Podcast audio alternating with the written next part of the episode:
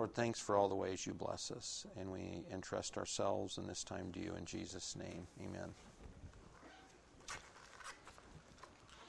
We are in uh, the second to last book of the major, uh, the, excuse me, of the minor prophets. Our series has been called uh, "Majoring on the Minors." We're in the book of Zechariah this morning. Uh, three weeks ago, I think, was the last time we were in this series. in the book of Haggai. Zechariah is the second to last book in the Old Testament. In the book of Haggai, we talked about that the rebuilding of the temple had started, but then it had stopped, and God was reproving Israel for not taking up that role, that work again. Zechariah is in the same time period as Haggai was, so it's the same people at the same time, around 520 BC. Zechariah is 14 chapters long. It's one of the longer of the minor prophets, and it has eight key visions in it. Most of those we will not touch at all this morning. Um, Zechariah is one of those books that as you read through it may be confusing because there's vision after vision, and sometimes you're not sure what to do with all those or where those fit in in the grand scheme of things. There are three key points that we'll focus on this morning, though. I think that as I've read through this repeatedly, three key points that I think if we get these, we've, we've summarized Zechariah in some minimal way at least. The first is this In Zechariah, God calls the faithful who've already returned back to repentance. This is interesting. They're already doing the right things, and God calls them to repentance again. That's one. The second one is this that even in a day in which it looks like things going on are insignificant, God says He's at work and He's pleased. And the third thing is this that whatever the past or the present has, God says the best is yet to come. The future glories are going to be better than the past.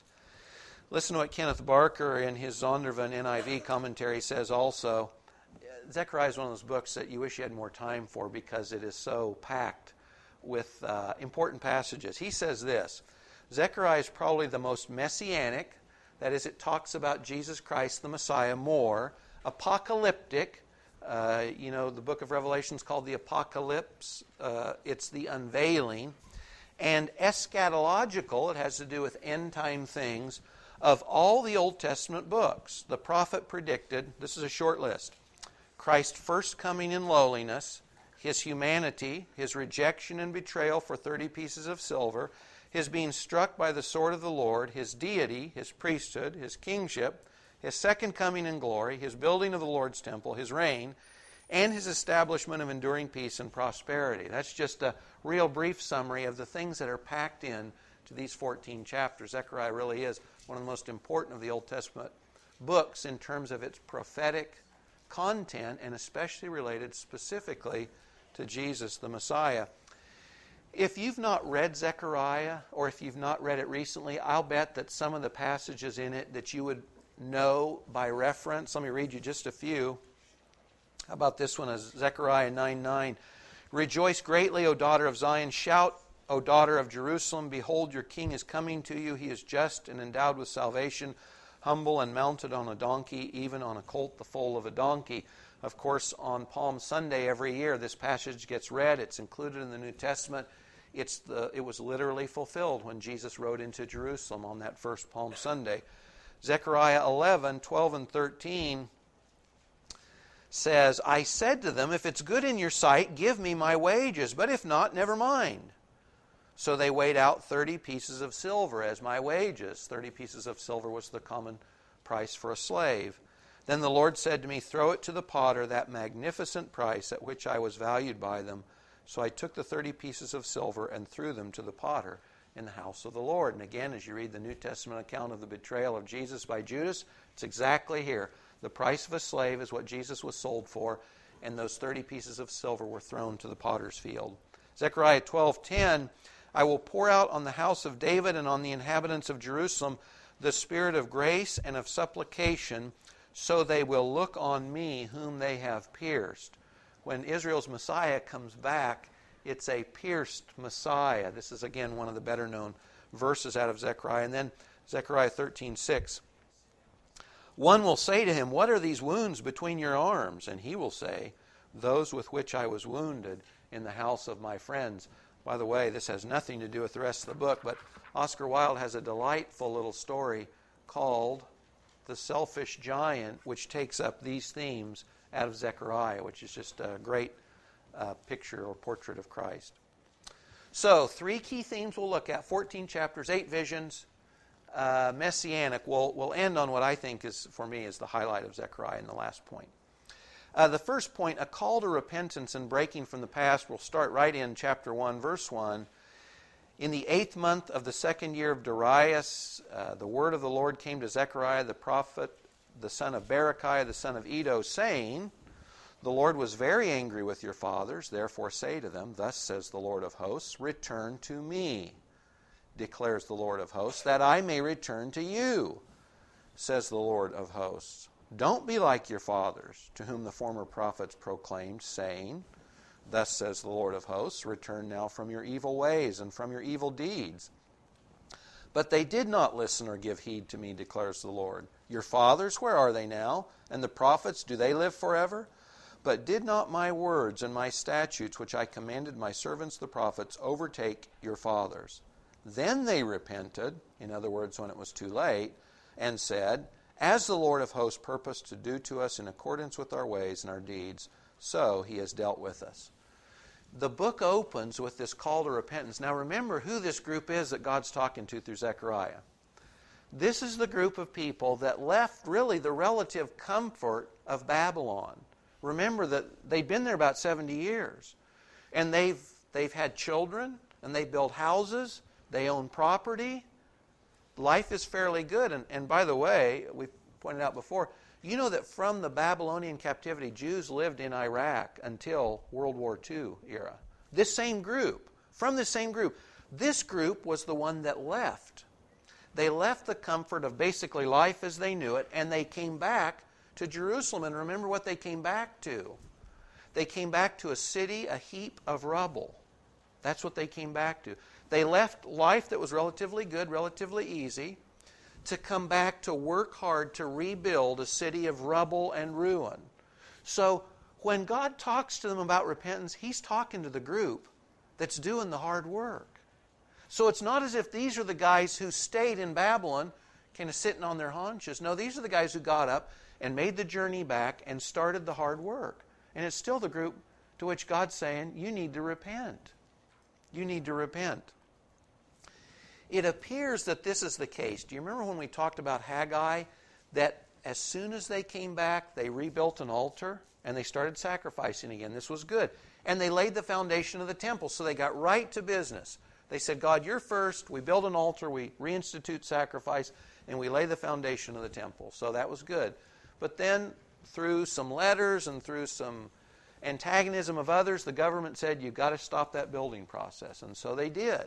But then the years rolled by, and the years rolled by, and they kind of forgot about God and His things. And so God says to this group, through Zechariah again, as He had through Haggai, hey, guys, you got to change your ways. You gave up, and it's time to get back in the program. You return physically, this is good. You started the work, that was good, but you gave up. And your heart is not mine. God says to them, Return to me personally. You know, it's often easy to return in the form of a thing. You know, you read in the New Testament when Jesus is talking to the Pharisees, he quotes Isaiah and he says, This people draws near to me with their lips, but their hearts are far away. Or think of this too. In the days or the years or the decades preceding the fall of Jerusalem, 70 years earlier, think of this. The temple was up, Solomon's temple was up, the sacrifices were being given. The priesthood was in force, everything was going on, and yet God said, Of all of it, I'm bringing it down. You're not doing it for me. All the religious form, the outward appearance was all there, but not the inward reality. It was religion without spiritual reality. It was going through the form of religion, Paul talks about in his epistles.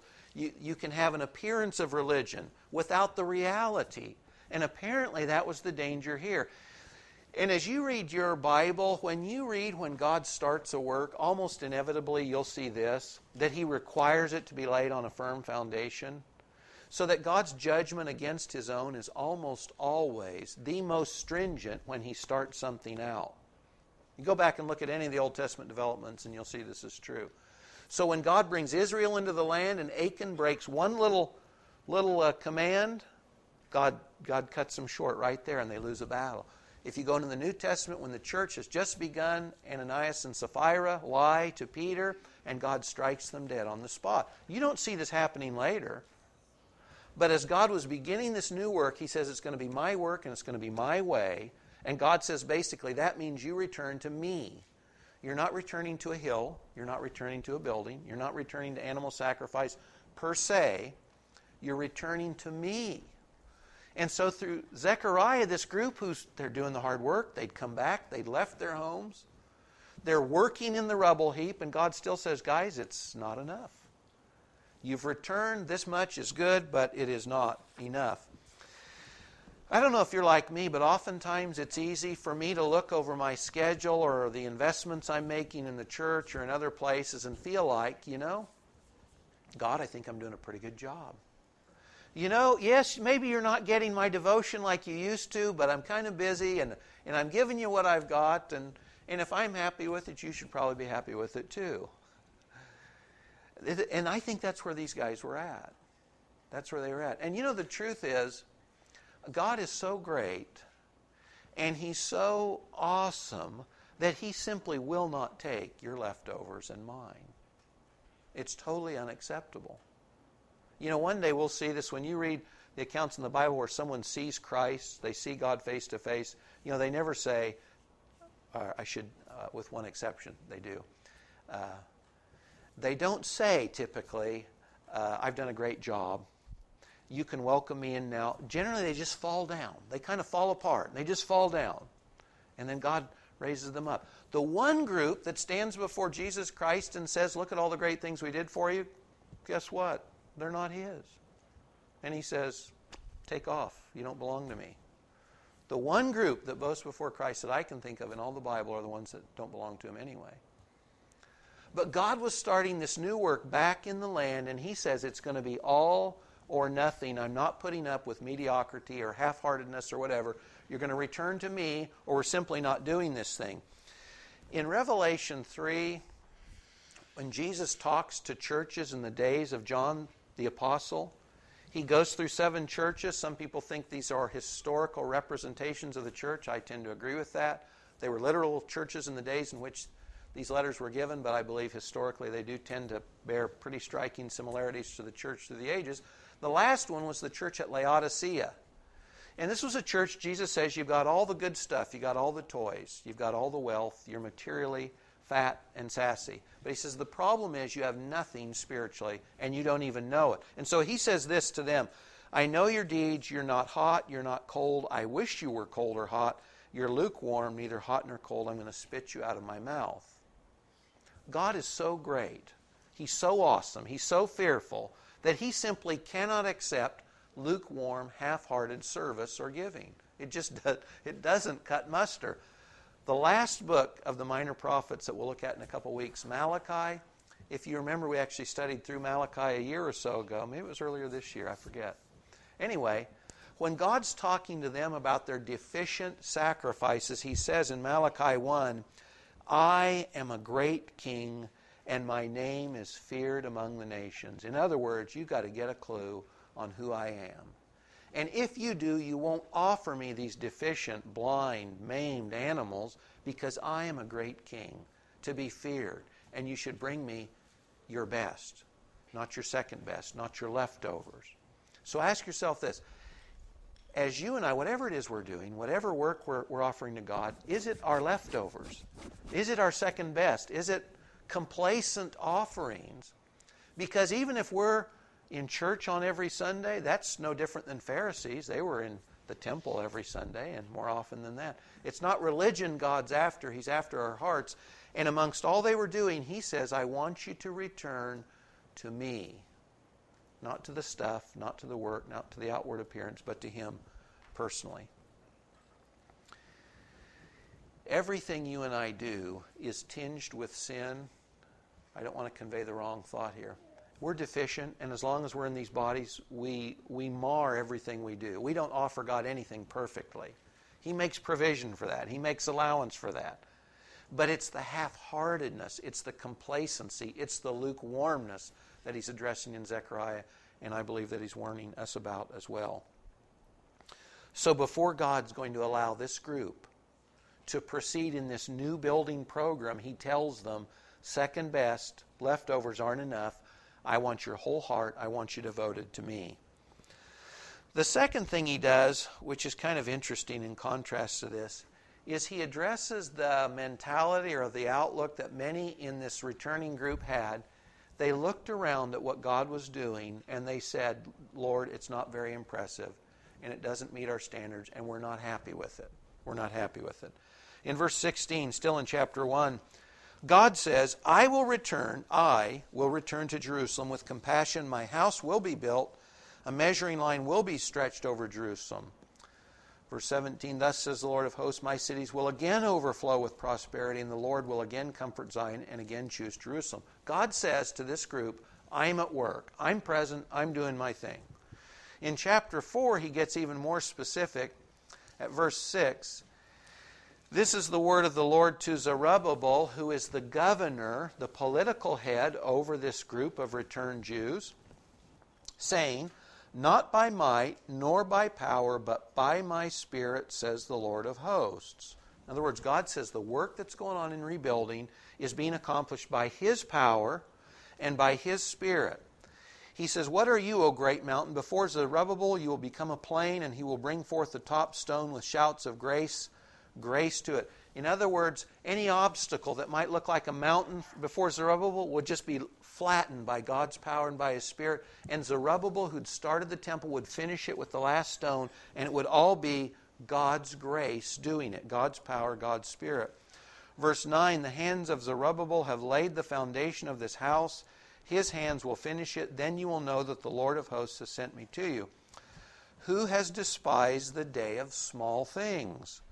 But these seven will be glad when they see the plumb line. You know, when you build something, you hold a plumb line up to make sure it's square or straight. Plumb line in the hand of Zerubbabel, the eyes of the Lord which range to and fro throughout the earth. God tells the people that He really is at work in rebuilding this temple.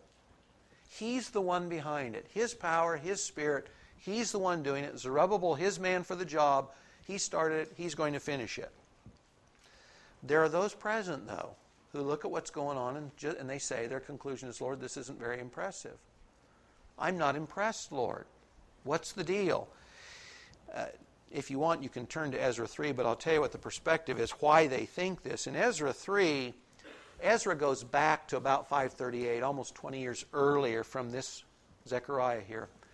And Ezra tells us what had happened when the foundation in the new temple was laid. They set up the altar, they laid the foundation, and they rejoiced, sort of, when the foundation was laid. But this is what happened. Many of the priests and Levites, the heads of fathers' households, the old men who had seen the first temple, they wept with a loud voice when the foundation of this house was laid before their eyes, while many shouted aloud for joy so that the people couldn't distinguish the sound of the shout of joy from the sound of the weeping of the people. And this appears to be the, the perspective. Those old enough to have seen Solomon's temple looked at the foundation of the new structure and concluded that what we're doing will not be as good as what we had. So they were they may have been quite young, but they'd seen Solomon's temple. And remember, Solomon's temple would have been the most impressive building in the world in its day. It was all gold inside, it was shining marble outside.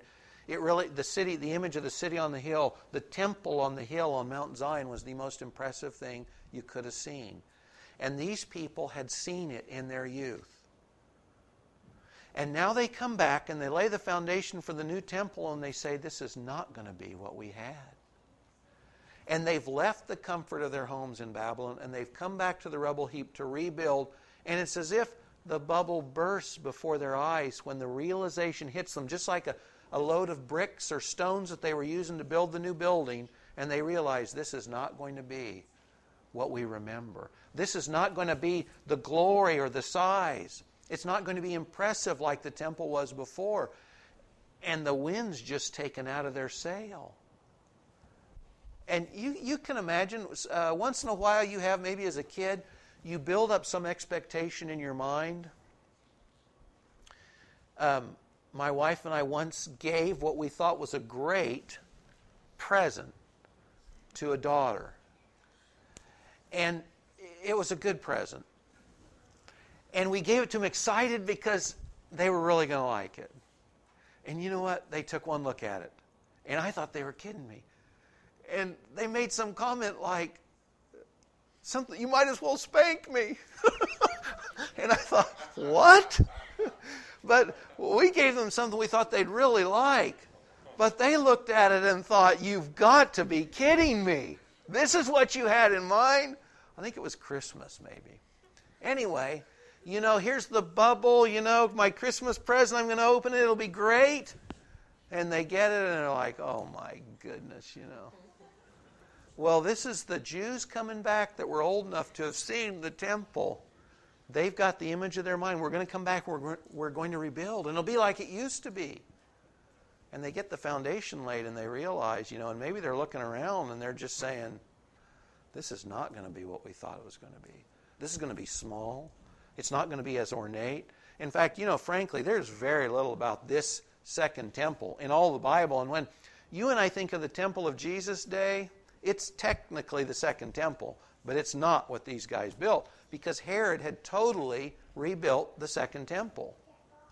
So it didn't look like anything. In Herod's day, in Jesus' day, when they came into the temple, this was again a very impressive building. The whole Temple Mount was very impressive. That's not the temple they built, that was the remodeled temple. When they came back, remember, they don't have the wealth of a nation. And even though Babylon has sent back some of the treasures of Solomon's temple, and even though the surrounding districts have been commanded to help them with building materials, they don't have all this gold to line the walls. They don't have all this precious marble and all these great building materials. And it sinks in, and they realize this is not what we thought we were going to have. This isn't going to be what we had before. And this sinking realization hits them, and they're just sick over it. They're sick over it. God, on the other hand, He looks at the building project and He says, Hey, I'm pleased. When he says the eyes of the Lord, the, um, how did the passage read? The, the eyes of the Lord, the, uh, these seven will be glad, the eyes of the Lord. Zechariah is a book that talks about God looking through the earth. As you look at the, the uh, visions, you'll see almost all of them are about God looking around the earth. The horses and the chariots and the angels are describing what's going on on the earth. Well, this says God looks around the earth, his eyes, his perfect vision, his perfect perception looks around, at what's going on in Jerusalem and says, I'm pleased. But for these folks, they're not pleased because it doesn't measure up to what they thought it would be. Have you ever been involved in something, something big and grand and successful? And you go on down the road and your next venture is a, is a disaster or a flop or less than successful? And you know what your first thought is? It's not what it used to be. This isn't what I had before. I, I do. Have you ever, uh, a few of us in here are old enough to be men in midlife crises? Maybe we're there, maybe we've been there. Brad, you've got more gray than I do. Um, you know what happens to a lot of guys in midlife? Uh, say around 50. You know, the guys that do really stupid things, they leave their wives and family, they put on gold jewelry, they dye their hair, whatever. Hope none of you guys are doing that. But why do they do that? because they hit this stage at their life in which they're thinking, gosh, you know what? I've lived more of my life than lies ahead. And I look back on my life and I say, gosh, it's not what I thought it'd be. I'm not as important as I thought I'd be. I'm not as influential as I thought I'd be. I don't live in as big a house as I thought I would. I don't drive as nice a car as I thought I would. I don't have as many children as I thought I would, or I don't have any children but, but you see where that goes. You start looking back and you start saying, life's not what I hoped it would be. And you lament like these folks did at the building of this temple. And, you know, they could have been tempted to do stupid things like, like guys around my age do, you know, where you pitch it to the wind and you say, gosh, I got to grab something that will make my life meaningful, something that I'll look at and say, this was worth it. That's what's going on here. God looks and he says, guys, I'm pleased with what's going on. Not only am I pleased, but I'm the one doing it. So when they look at the new temple and they say, God, not good enough, God says, Who are you to tell me my plans aren't adequate? And this is the secret, I think, for their happiness or joy or peace. You know, I don't think God minds it when we when our expectation hits reality and we fall apart a little bit and we say, Where's the beef? But we've got to get past that. We've got to get on and then say, okay, so Lord, what are you doing? And this is the bottom line. You and I can be as, as happy and at peace and as joyful as God is if we do this. If we say, God will be pleased with what you're pleased with. This makes sense to me. God will be pleased with what you're pleased with. So God looks at the building program. It's not what Solomon did, and it won't be. But he looks at it and says, I am pleased with this. And if God is my priority, if I've returned to him personally, if he's my priority, and he says, I'm pleased with this, you know what? I can be pleased with that too. I may need some emotional adjustments. I may need some time to get over what I thought would be there and isn't. But if my priority is to say, God, I'm going to be pleased with what you're pleased with, then even if it doesn't measure up to my expectations, I'll still be good to go.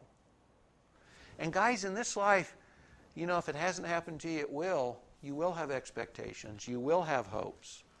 You will make plans and they will fall flat or they will fail or they won't reach the heights you thought they would.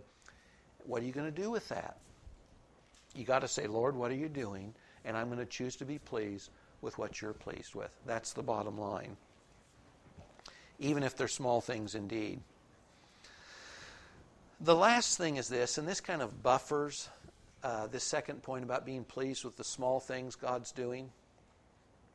The last is this that the greatest is yet to come, that the best is still yet to come.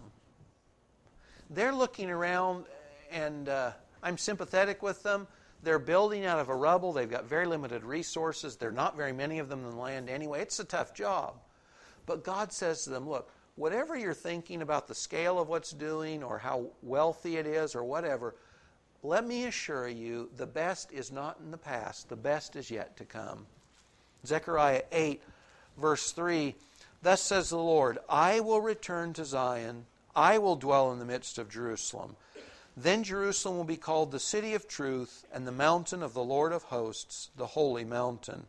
Verse 22 Many peoples, mighty nations will come to seek the Lord of hosts in Jerusalem and to entreat the favor of the Lord.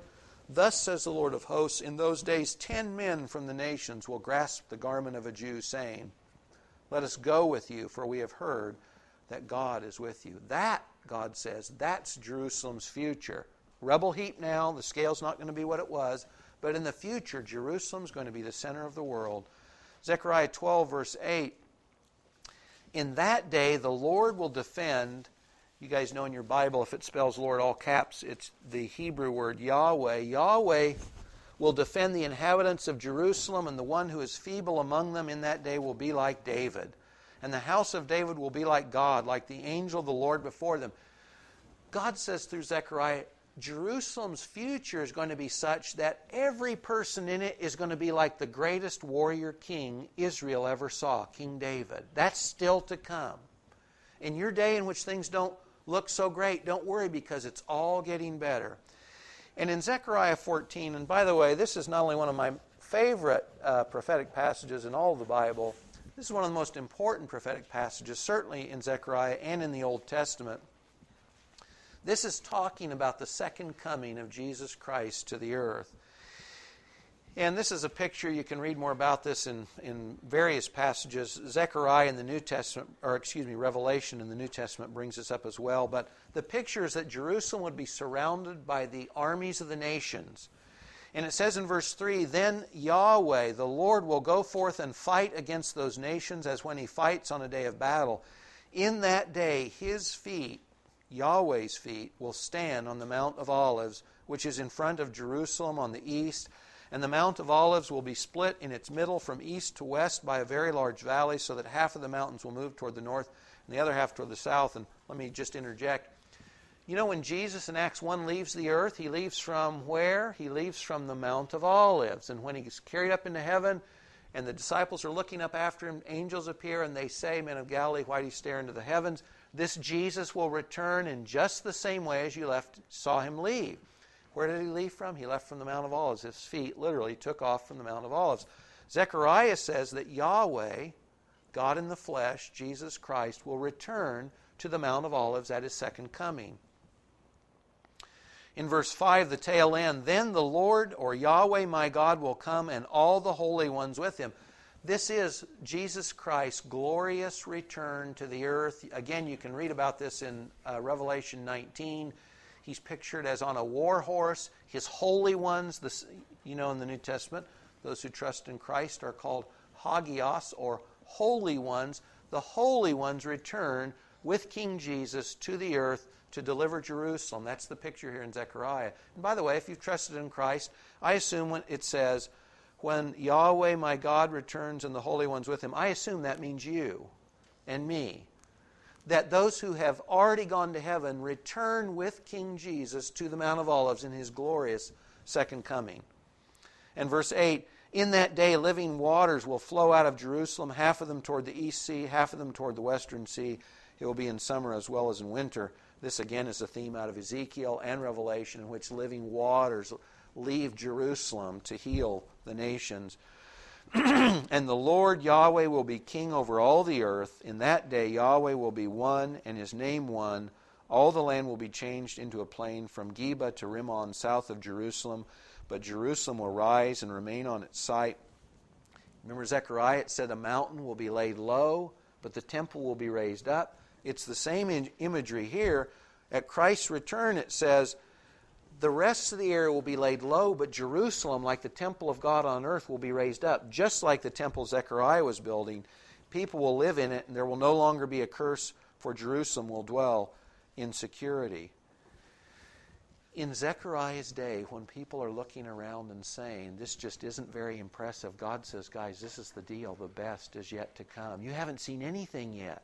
It does look small right now, it does look unimpressive, but this isn't the end the glories of the past, they're just they're just shadows of what's going to come. They're not the full deal. Solomon's temple, even if you saw Solomon's temple in all its glory, that's not going to rival what's to come.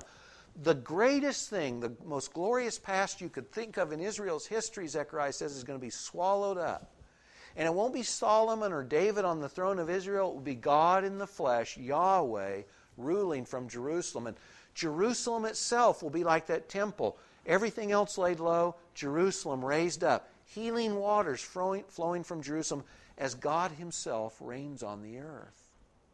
They hadn't seen anything like this. Nothing they could imagine was going to be as good as their future. So they're looking around at the rubble and at the small new temple going up, and they think this is it. And God says, No, no, no. The best is yet to come your past, your memories, your thoughts about what would have been here, none of those can measure up to what I'm going to yet do in the future. One of my midlife crises has been, and this has been with me for a few years, I've looked back over my life at times and I thought, thoughts like this God, I always thought somehow I'd be more important. I thought my life would be bigger. I thought I would do more things or I'd go more places or whatever. And I look at my life and I say, gosh, it feels kind of inconsequential. But think of this, and I'll bet you do too at time from time to time. You know that life's not what you hoped it would be, that it's not what you thought it would be. But think of this. If you've trusted in Christ, no matter how insignificant your life looks right now, just like those Jews looking at the temple that's going up, saying, Boy, it's not much, Lord. You might be happy with it, but it's not much. Just think of this. If you're a Christian, your future is no less glorious than what God is describing here for the New Jerusalem when Jesus returns to the earth. In fact, think of this. If you're a Christian, Jesus Christ has personally promised you that you'll sit on his throne, judging and ruling the universe, and that you'll see him in his glory, and besides that, that you will actually take on his appearance. When we see him, John says, we'll be like him. We'll see him as he is, and we'll be transformed into his image. Mortality doesn't become deity, but we become transformed into the image of Christ. That's your future. That's the future of all of us who've trusted in Christ. So if you look around at your life here and you say, it's not what I thought it'd be, it's not what I hoped it would be, looks kind of inconsequential, doesn't look very impressive, just remember this. You have a future that the time on this earth could never measure up to.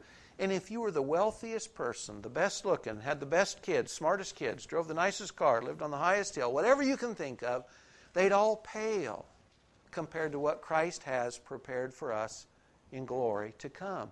It's not pie in the sky when we die by and by. It's reality. That's your future. That's your future. Your past, your present, no matter how good it is, it'll be forgotten. When God's future glory just overwhelms it.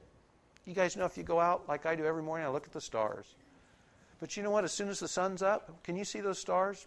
Not one. Because the glory of the sun just wipes them out. I love looking at the stars. But you know what? The light of the sun is so much more magnificent, it just wipes all those stars out. And for you and I, no matter how good or, excuse me, or how small or insignificant our lives seem here, your future is the sun rising.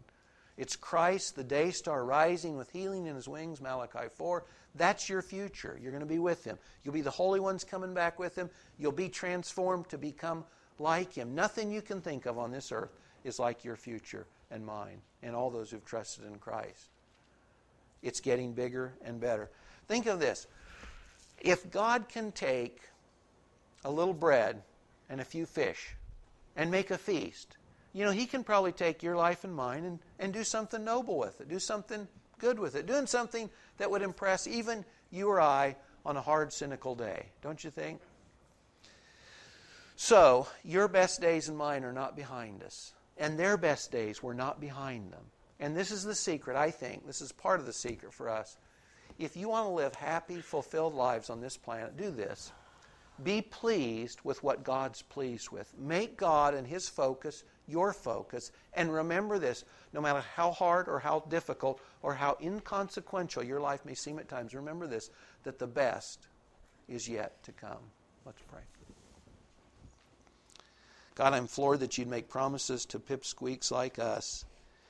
And Lord, when I see my behavior and my attitude at times, I, gosh, thanks for dying for me and for us. And Lord, um, on a good day, our lives might seem and might be, Lord, in the larger scale of things on the earth, might be inconsequential. And yet, you've reached down at the price of your Son. You've covered our sins with His life, His blood. You've redeemed us to yourself. And you've promised to make us kings and queens with Jesus Christ, the great high king. Lord, we'll return with him. We will rule and reign with him. We'll see him face to face. And all our hurts, Lord, all our disappointments will be swallowed up by his ultimate reality and glory. God, help us to live this life on earth as those who know you, as those who see what you're doing and are pleased with you and your work and as those who know we have a promise and a future as bright and brighter as the sun that rises each morning. In Jesus' name, amen.